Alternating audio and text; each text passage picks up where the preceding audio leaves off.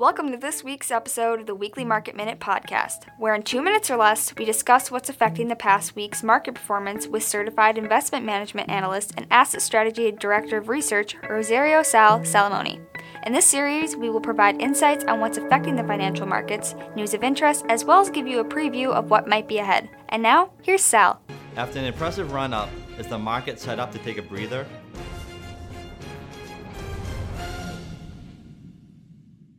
From the intraday low hit in the middle of June to the intraday high hit last Tuesday, the S&P 500 advanced an impressive 19% in just under two months.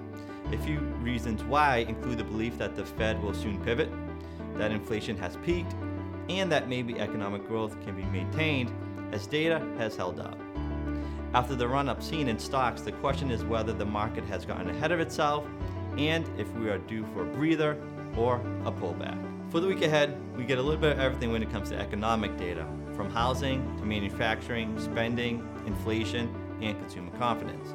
But the main event for the week will be Fed Chair Jay Powell's keynote address at Jackson Hole on Friday.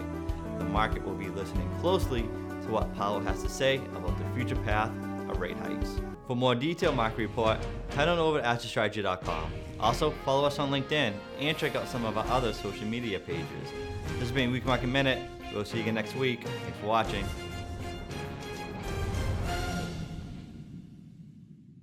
Like what you heard? Subscribe to our podcast. We're on iTunes, Spotify, Google Podcast, Anchor, and other podcast platforms. Also, be sure to follow us on our social media sites. This has been your Weekly Market Minute. Thanks for listening.